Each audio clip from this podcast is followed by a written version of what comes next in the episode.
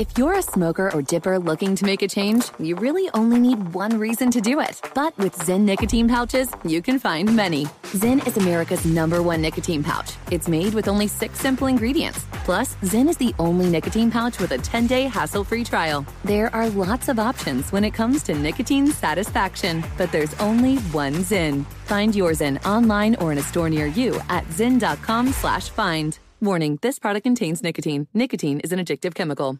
Pause for a big thank you to our partner making today's program possible. Managing your diabetes just got easier. The powerful new Dexcom G7 lets you see your glucose numbers on your compatible watch and phone without finger sticks. Amazing.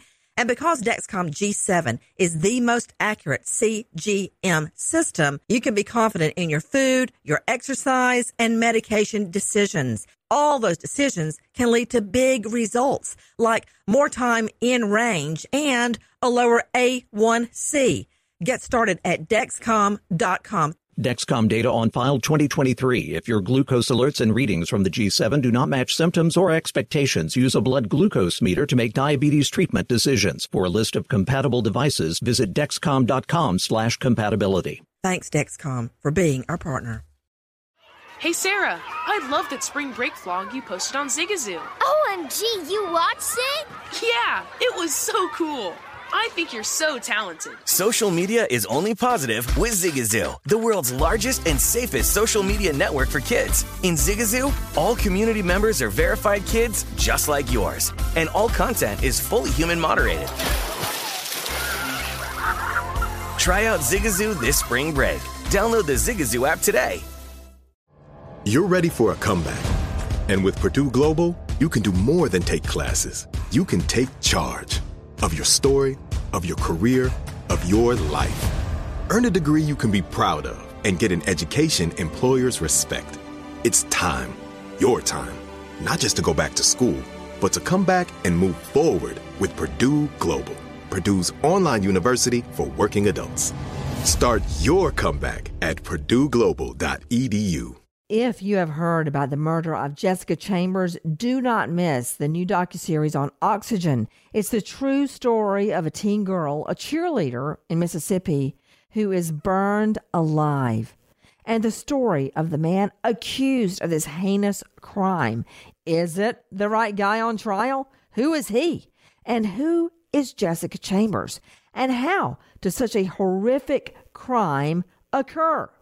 With more questions than answers. This is a case that has captured national headlines, taken over social media, and leaves a small town divided. This is a must see TV event. It features exclusive interviews that take you inside the investigation as the search for answers and justice goes on. Unspeakable Crime, The Killing of Jessica Chambers, Saturdays at 7, 6 Central on Oxygen, the new network for crime.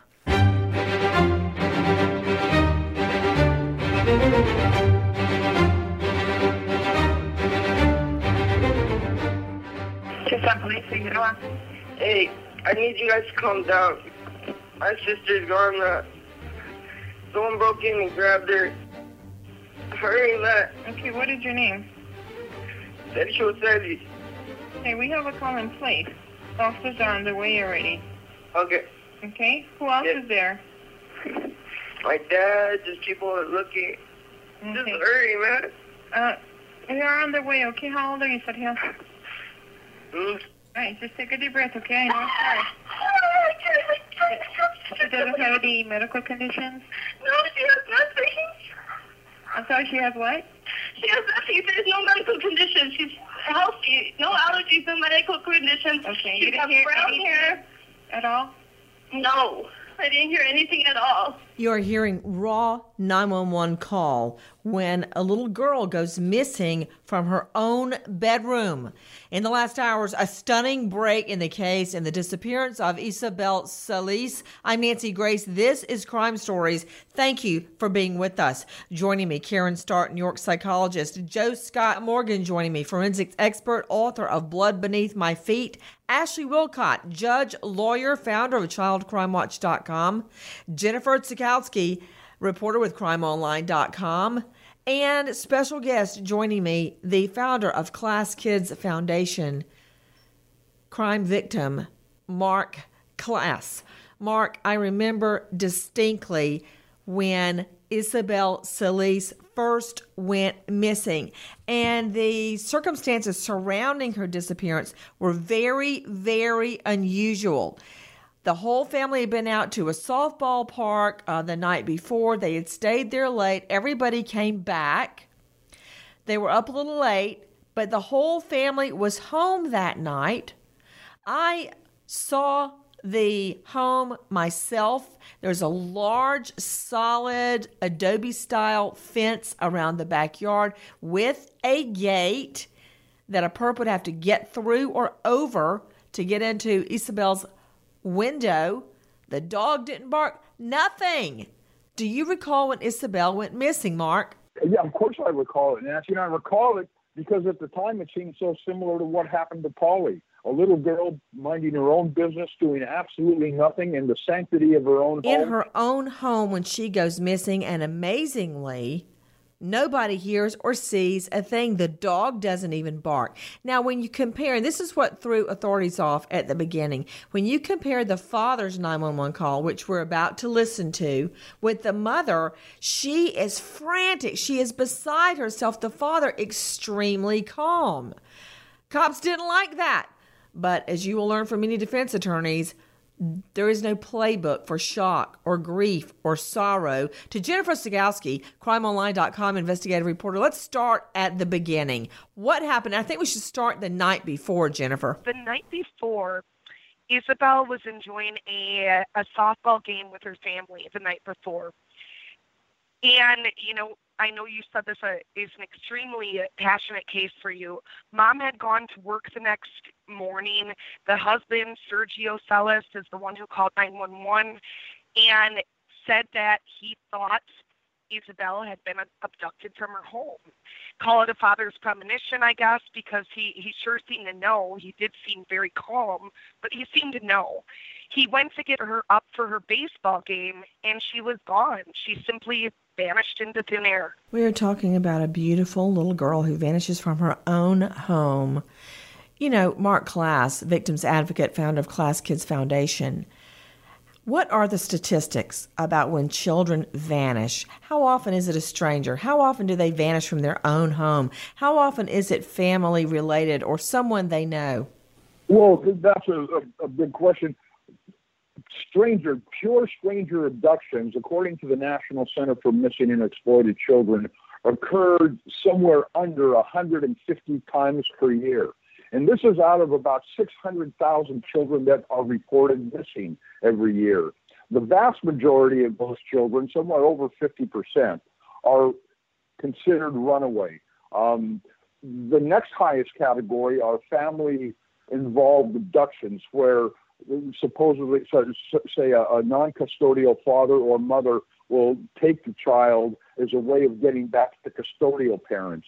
And then you have acquaintance types of abductions where it's somebody that's known to the family. But when you get down to this, when you squeeze this down to to the pure stranger abduction, which is exactly what it looks like Isabel's situation is, it happens very rarely in our society. And then we have about 24 hours to be able, well, really, we have about three hours to be able to recover those children because statistically, of the children that are murdered as a result of an abduction, 74% will be dead within the first three hours. You know what, Mark Klaas, when you say that, well, pretty much when you say anything, we believe it because you're not speaking just from experience, you're speaking from the heart.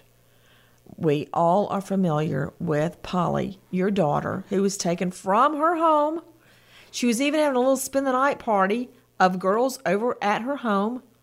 She was taken from her own home during the night.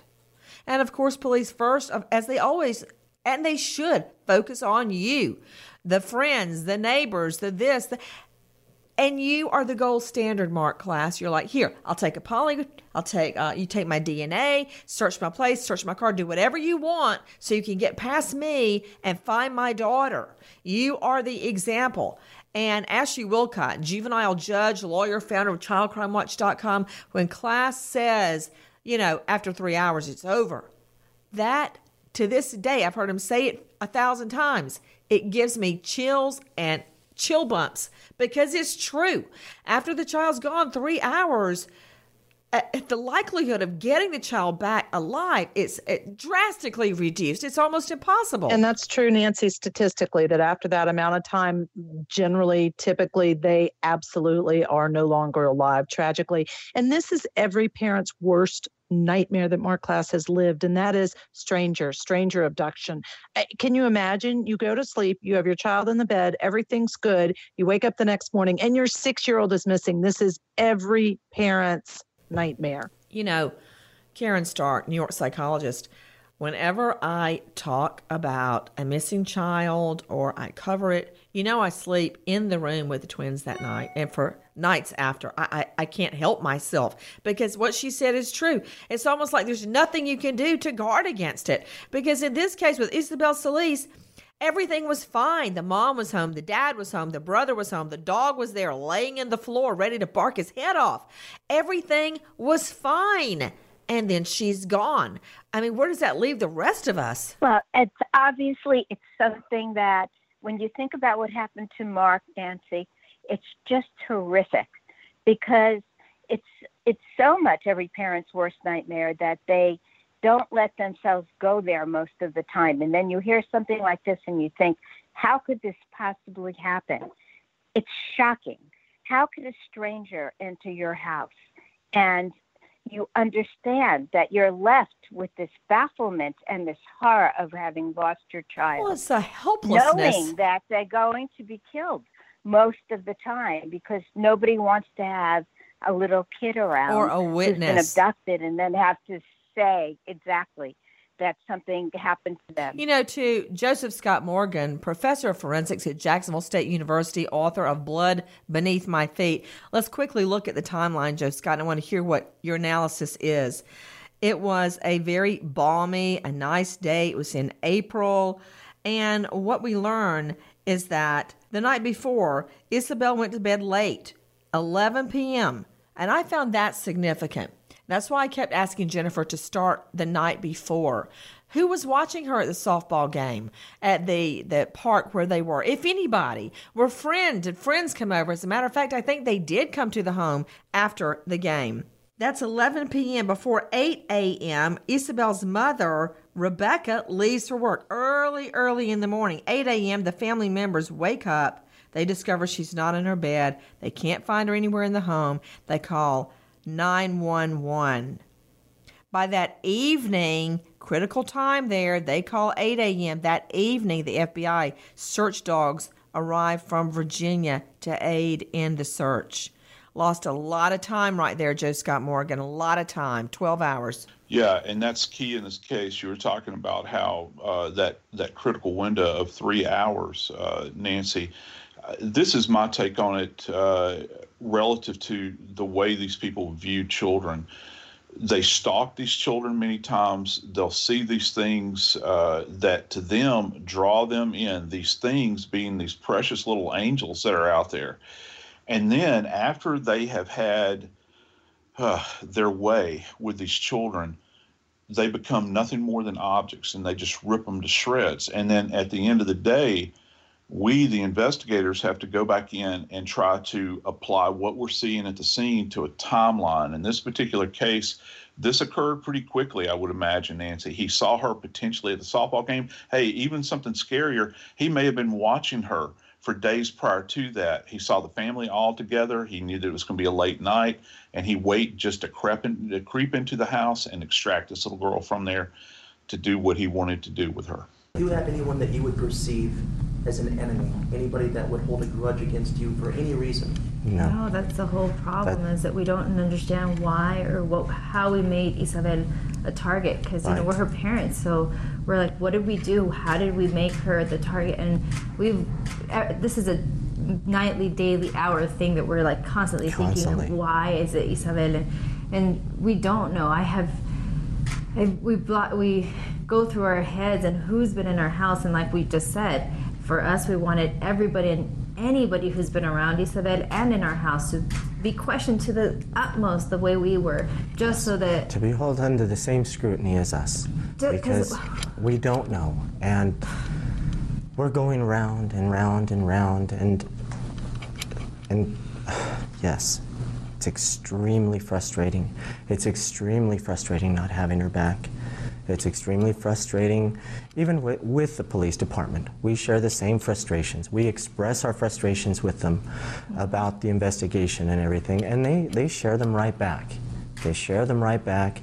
It isn't unspoken, and you know, again, we do know that there's only so much information that we're allowed to be told, and and again, it's all for protection of Isabel and not to interfere with anything. We are talking about the disappearance of a beautiful young girl, just six years old, from her home in Arizona, Isabel Celis. Now, her disappearance linked to another young girl, Maribel. In the last days, a stunning twist in the case. Back to the evening, the morning that she goes missing. Everything was normal. The mom gets up, leaves. How many times, Ashley Willcott, juvenile judge, lawyer, and founder of ChildCrimeWatch.com, do you ever leave without looking at your children asleep before you go out the front door? Never. Not only that, I mean, I always check on them. As silly as it is, this is so crazy. We can have a nice dinner. They do all their homework. They go upstairs to bed. I go upstairs to go to bed. When I go upstairs to go to bed, I even check on them then. I check on them at all times because it's just a parental capacity. I want to see, lay eyes on my child. Even in my own home. She goes missing. The dogs are brought in nearly 12 hours later, brought in from Quantico. Is 12 hours too late? Joseph Scott Morgan, forensics expert, professor of forensics at Jacksonville State, author of Blood Beneath My Feet. Is it too late by then? Don't they have local dogs? Why why wait for dogs from Quantico? Yeah, that I, that's kind of head scratcher, Nancy. I'm wondering, you know, why why did they wait to come? This is a huge distance that they have to come with these animals, and I would think that that out there there would be a group of canines that could go out and help them in this search. But at any rate, that's what happened. Yeah, after 12 hours, Nancy, you're talking about the trail really going cold here because you know, are you in the midst of a rescue operation, or are you, you know, are you at a point where you're might have to use cadaver dogs at that point, and that's a completely different field. So uh, I, I find that I found that very strange. Yes. Then they bring in the psychics. Time passes. Suddenly, we all are baffled when the father is barred from visiting his sons. New attention is now focused on the father. Why? Let's take a listen to his 911 call. 911, what's your emergency? Uh, I want to report a missing person, my little girl who's six years old. I believe she was abducted from our house. What's the address? Okay, stay on the line for some police. I will. Fairlawn Police Department. Gebhardt. Hello, I need to report a uh, missing child. I believe she was abducted from my house. Okay, how old? Six years old. Okay, is it your daughter? Or Yes. why do you think she was abducted? I have no idea. We woke up this morning. I went to go get her up for her baseball game, and she's gone. I woke up my my sons. I, we looked everywhere in the house, and my oldest son noticed that her window was wide open and the screen was laying in the backyard. We've looked all around the house. My sons are Okay, running. hang on. Yeah, my sons are running around the house looking for her. The screen was on the ground outside. Yes. What's your address? What's your name, sir? My name is Sergio, S-E-R-G-I-O, middle initial D, last name is C-E-L-I-S. I-S is in Sam? Yes. Okay, what's her name? Isabel, I-S-B-E-L, uh, I-S-A, B-E-L, M as in man is the middle initial. Okay, same last name? Yes. Okay, what's her actual birth date? Okay. Is mom there also? Uh, she had just left for work. I just called her and I told her to get her butt home. Okay. Uh, I get it. To Mark Klaas, victim's advocate and founder of KlaasKids Foundation, when I heard that, I told her to get her butt home. that put me on edge right there, Mark Klaas, because that, didn't sound right. It still doesn't sound right. No, it doesn't sound right. But what he's doing is he is trying to hold it together. His little girl is missing, and against all odds, he understands exactly what has gone on, and he's trying to be calm. He's trying to notify police. He's trying to keep everybody from panicking. And he did a hell of a job doing that, Nancy. He did such a great job of doing that that he brought a lot of suspicion upon himself. Your suspicion from you, suspicion from me, suspicion from so many other people. And he, he held a good front. But I'll tell you what, I'll tell you exactly what happened is when nighttime comes, when Sergio is alone in bed, when Sergio is thinking about that, he's dying inside. He's crying. He's begging God to, to, to bring his little girl back. And then in the morning, it snaps back into gear. And he tells himself that she's all right, that if he keeps it together and if he works with the cops, he'll get her home. And that's what kept Sergio going. And I, I for one, feel so terribly for even suspecting this man who was doing exactly what he had to do for his daughter, but just in a way that other people couldn't comprehend it. You know what, Mark?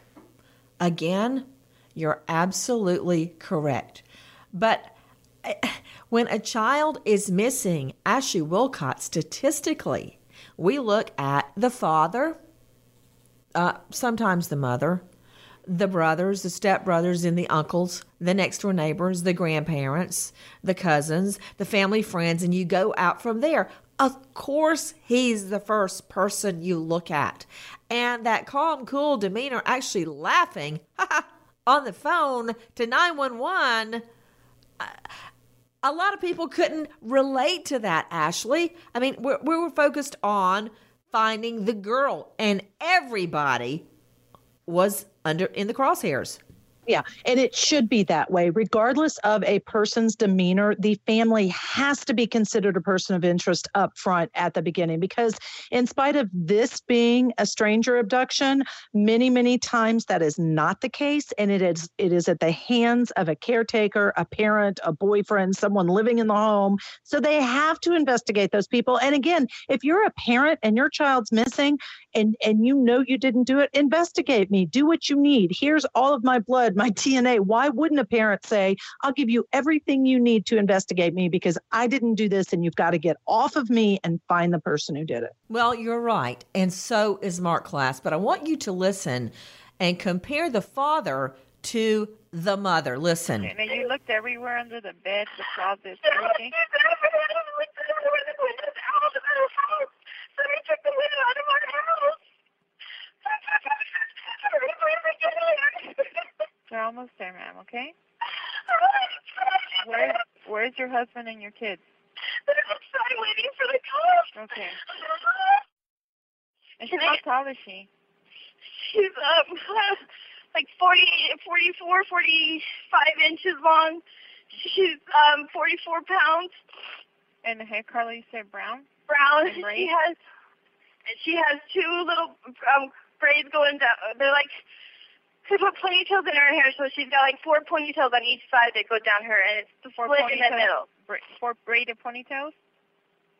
It's it's a two. It's like two braids, Two braids? Okay. but it's made with ponytails instead of a braid. Does uh, any uh, marks, scars? Other than the window out, I can't see anything else, and the door's locked to outside, so they had to have jumped over the fence, or I don't know what they did, but oh my god, the cops are here. Can I just hang up now, please? I'll Thank you. You are hearing the mother of Isabel Salisa. She's on the phone, frantic. We were comparing her to the father. His 911 call came under suspicion when he was so incredibly calm, reporting his daughter missing, even laughing at one point. The little girl, six year old Isabel Celis, vanishes from her bedroom on April 21, Midtown Tucson, Arizona. We believe sometime between midnight and 8 a.m. the following morning. What happened to Isabel? Supposedly last seen in her bedroom around 11 that evening. The family had gotten home around 10:30 p.m. the night before. Everybody took their showers and went to bed except for the dad. The dad claiming to have stayed up later than everyone else. in the family. Of course, there's the mother, two sons. They were 10 and 14 at the time that night. He claims he was watching a baseball game until about midnight and mentioned Isabel's room was just on the other side of the wall where he was nearby. He says, quote, I was in the living room watching the Diamondbacks game at midnight. I fell asleep. I never heard anything weird, so I was just like on the on the other side of the wall from her. That is a chilling thought. The dad was also the first to notice that Isabel went missing the following morning when he says he went to get her up and start her baseball game. Both the father and the older son called 911. You've heard pieces of that. That was close to 9 a.m., an hour passed from the time they realized she was missing and they called 911. A solid hour goes by. Then you hear the mother on 911 when she gets back home from work. The father reporting she was wearing a pink tie dye shirt and navy blue shorts when she was last seen. The mom reporting her wearing an old navy shirt with a flag on it. What happened to Isabel? Then the older son, the 14 year old, notices the screen to her window looked like it had been removed. Everyone was deflated when a pink tie dye shirt was found nearby, about 30 feet away from the home. Again, in the backyard, and I've looked at it myself, there was a tall fence, a thick adobe style fence surrounding the backyard. You'd have to be able to get through the gate or climb over it. Chilling to hear Mark Klaas founder of KlaasKids Foundation, the dad says he was just on the other side of the wall. Her wall, her bedroom wall, separating the family room from her bedroom, and heard nothing. It, if that's true, that now takes the time to about 1 a.m. to 8 a.m., seven hours for someone to get in the home and take the little girl. Unheard. Oh, my, my, my palms are sweaty because I'm I think I'm kind of reliving my own kind of my own situation here. Sergio Sergio was a great father, and I, I just feel so bad that I ever suspected this man for even one minute because you can tell by the frantic nature of his wife's 911 call that that he knew he had to keep it together. Somebody had to keep it together. And the problem is, Nancy, is that we allow, we're a forgiving nation. We allow people second chances and third chances and fourth chances. We take our children out to little ball games where the only people that are out there are the parents of other little kids and perhaps somebody that might suspect that might want to cause harm to some of those children. So as, as caring a, a father and as caring as those parents were, and having a, a an adobe wall between her and the rest of the world, it just wasn't enough. It just wasn't enough.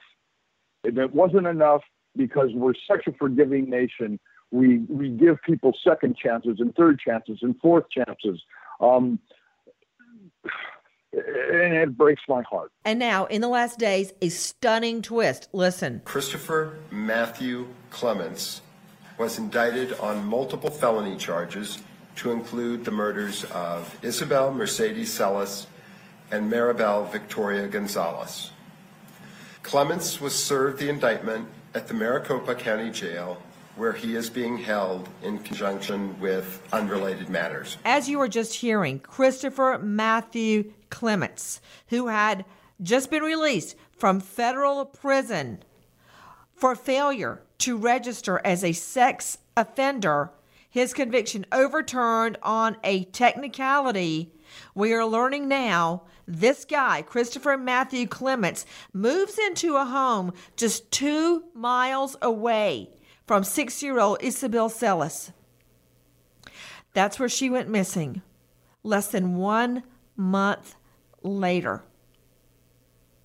I'm dumbstruck. I am overwhelmed right now because, Mark Klaas, eh, the first thing you do once you start the dogs looking, once you start looking for the girl, is you look for registered sex offenders in the area. He moves into a home just two miles away from her. How do I know she wasn't still alive? The problem is is that this guy's history indicates that he failed to register as a sex offender wherever he happened to be throughout the country, and he was never held accountable of that for that. Nobody ever said, "Well, you haven't registered, therefore you're going to go back to prison." What they would do is they would give him a pass, and he would continue to fail to register. And he did that here, and he did that there, and he did that absolutely everywhere.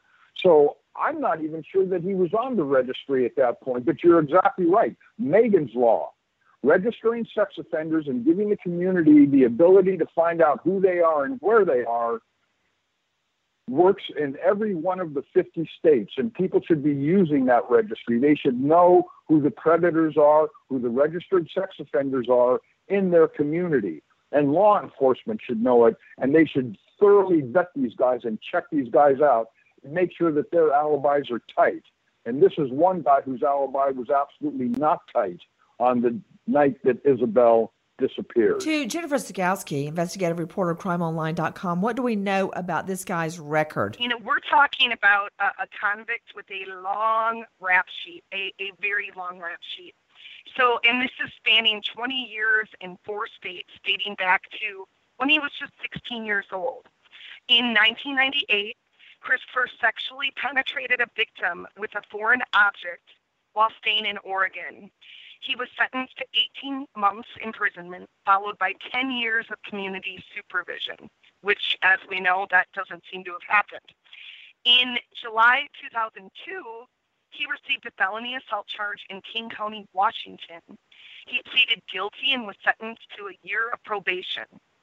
About four months later, after that, he was arrested yet again on a felony charge of identity theft and a misdemeanor charge of obstructing a peace officer. He pleaded guilty a month later and was again sentenced to one year of probation. In 2006, he was charged with felony theft, making harassing calls, and violating a protective order. It really is unclear in, at this time with that case what his sentence may have been or for those charges. Did he just get probation again? I'm guessing, but there's not a lot of info on that.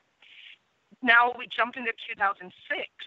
Christopher was arrested in Florida for failing to register as a sex offender. One of the times after he attempted to file an injunction, you know, barring harassment against a woman from the area. That's when they they figured out that he had failed to file as a, a sex offender. He pleaded no contest and was, you guessed it, sentenced to probation. In 2007, he moved to Tucson, Arizona, where he once again faced charges for failing to register as a sex offender. This time, he he got out on this technicality that he wasn't well almost let out that he was not read his Miranda rights. The charges were almost dropped, but he was re-indicted. He was convicted and sentenced to 46 months in prison, along with five years of, of supervised release. You know, it just just wait a second, wait a second, because I'm getting sick to my stomach. Uh, is anybody noticing beside me that every time he gets a slap on the wrist, I mean, to you, Joe Scott Morgan, you've been in plenty of courtrooms.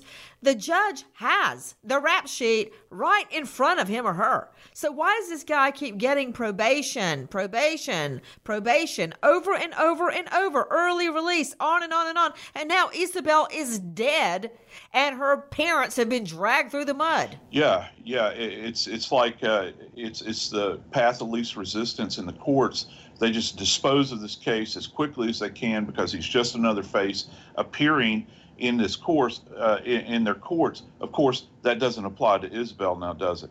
He's not just another face. He's a person that purposely went and removed the screen off of her window, Nancy, off of her window, crept into her window, into the home of this family, and destroyed this little girl's life and her family's life as well. We miss you so much, Isabel. Your brothers miss you so much. We want you back. We're looking for you. We will not stop looking for you. We want you back more than anything else in the world. We're, obviously, we don't want to be here, but we will be in front of these cameras. We will talk to everyone we need to talk. We are starting to get out there even more. We are gathering up our strength. We do have to take care of her brothers, but we want you back and we miss you so much. Your brothers miss you so much. And we are. We're willing to do everything and anything we can. So we are doing, you know, getting in front of the places we don't want to be, and absolutely everything else. We have lots of things going on that we we're part of the volunteer groups. We are going to be at these benefits, and we are going to start being out in front. You are hearing Isabel's parents speaking out to the media about the search for their little girl, Isabel Celis, after they themselves, especially the father, was attacked, partially because of his demeanor, was very calm, cool, even laughing at the time she went missing. Now we understand the turmoil inside of him.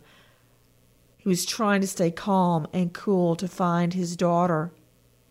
The first one to report her missing, the last one to see her the night before suspicion turned on him, it was wrong.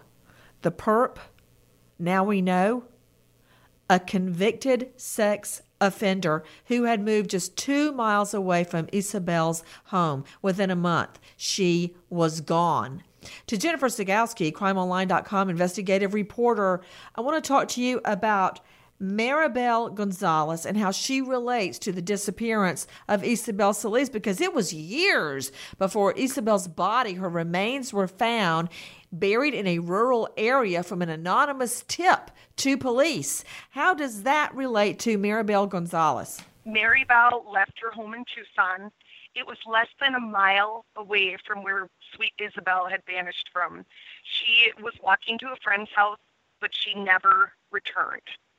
Uh, Maribel's body was found two days after she was reported missing in a remote part of northern Tucson, and it's reported that it was in the general area of where Isabel's remains were found.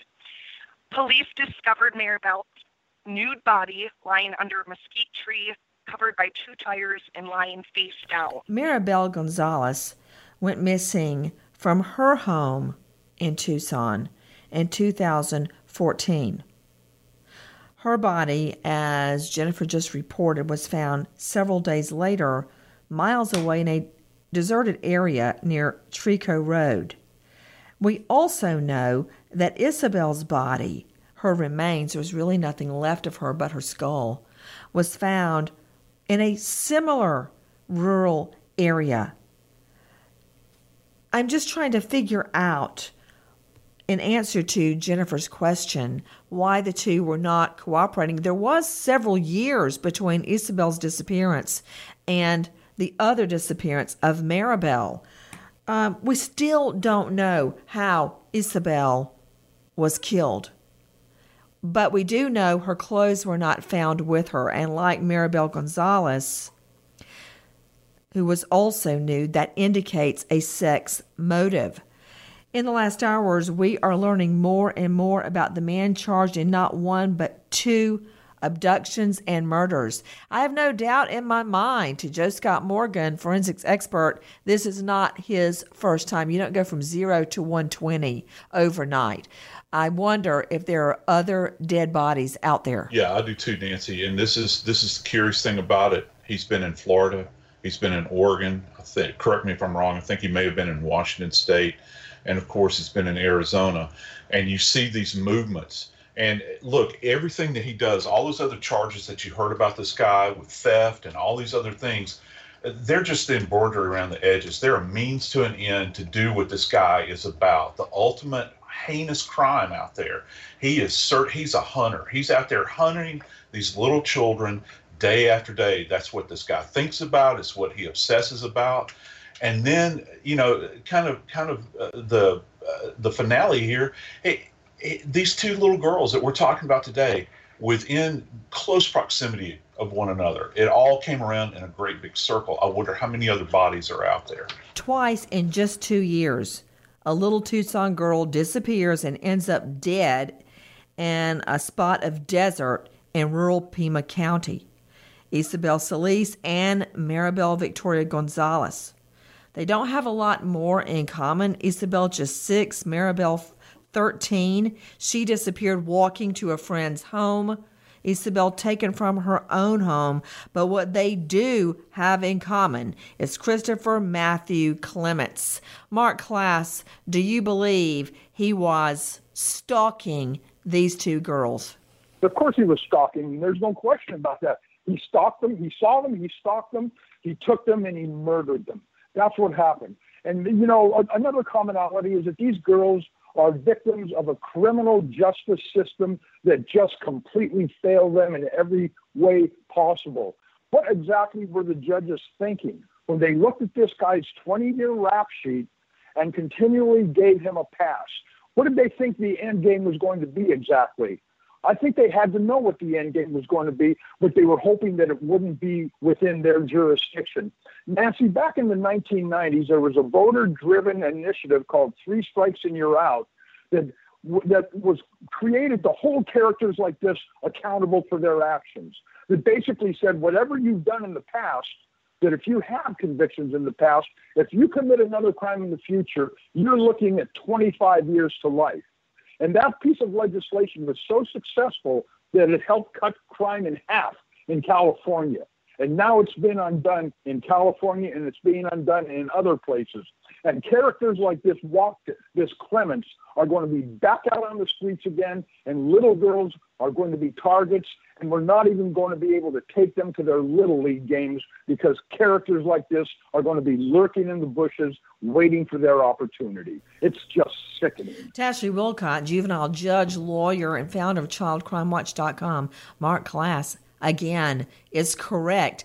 How can judges keep doing it, Ashley, with the rap sheet right in front of them when they do these lenient sentences? So, as you know, I sit as a pro tem judge, Nancy, and there's no excuse. There's no defending that. Here's the problem is that I see, unfortunately, sometimes judges get caught up in the fact that court dockets are very, very full. It's not an excuse. They need to look at all of the history of a criminal before them, and they don't. I see it time after time where they just sentence based on the one thing they're there and they don't take the time to delve into it and say, wow, look at this criminal history. Look at this rap sheet. What do we need to do? Because it, a judge should not just look at what's immediately in front of me. A judge is tasked with looking at the entire picture, which includes all the criminal history. So this is another system fail. Judges have got to be diligent in looking at every single thing a defendant has done to then apply the law to the facts to make the best sentence so that this predator does not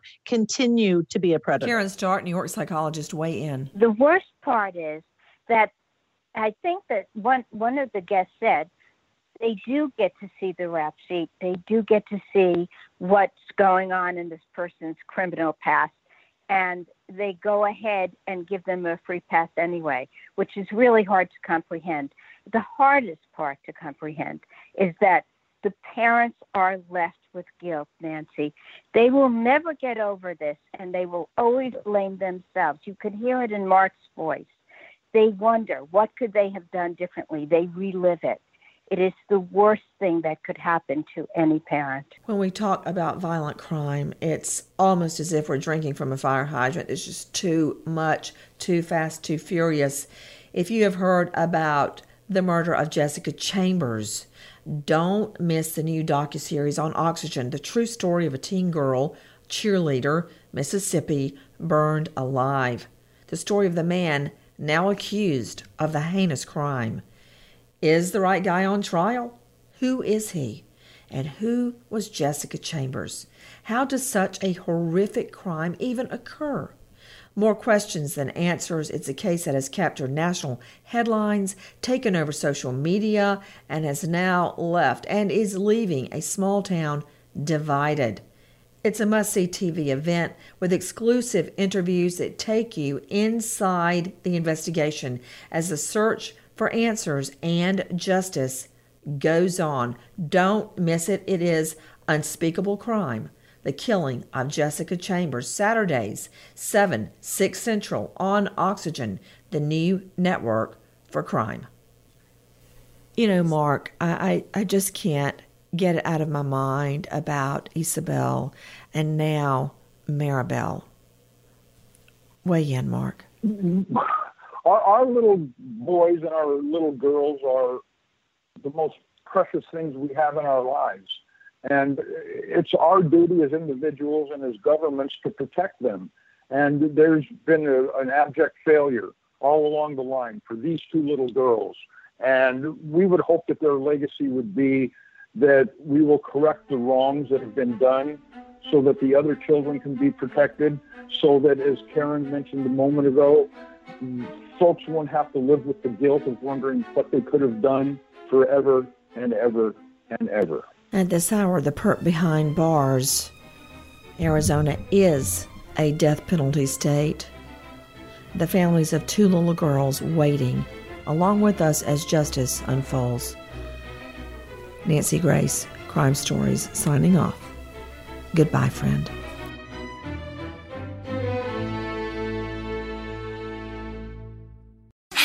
Heard about the social media platform for kids? It's called Zigazoo. It's a great place where kids like me can come together to make fun videos. Videos moderated by real people who review content before it's posted to the feed. I love the dance challenges. I love that it's Kid Safe COPPA certified. Uh, I don't know what that means. It means it has built in privacy protections for your online data. Zigazoo, the world's largest social network. For kids. Download the Zigazoo app today. Does money stress you out? Let Facet flip your financial chaos into clarity. Finding Facet immediately put us at ease. Facet's innovative approach to financial planning ensures your money works as hard as you do, enabling members to experience the joys of having your finances in order. And That makes us Facet for life now, I guess.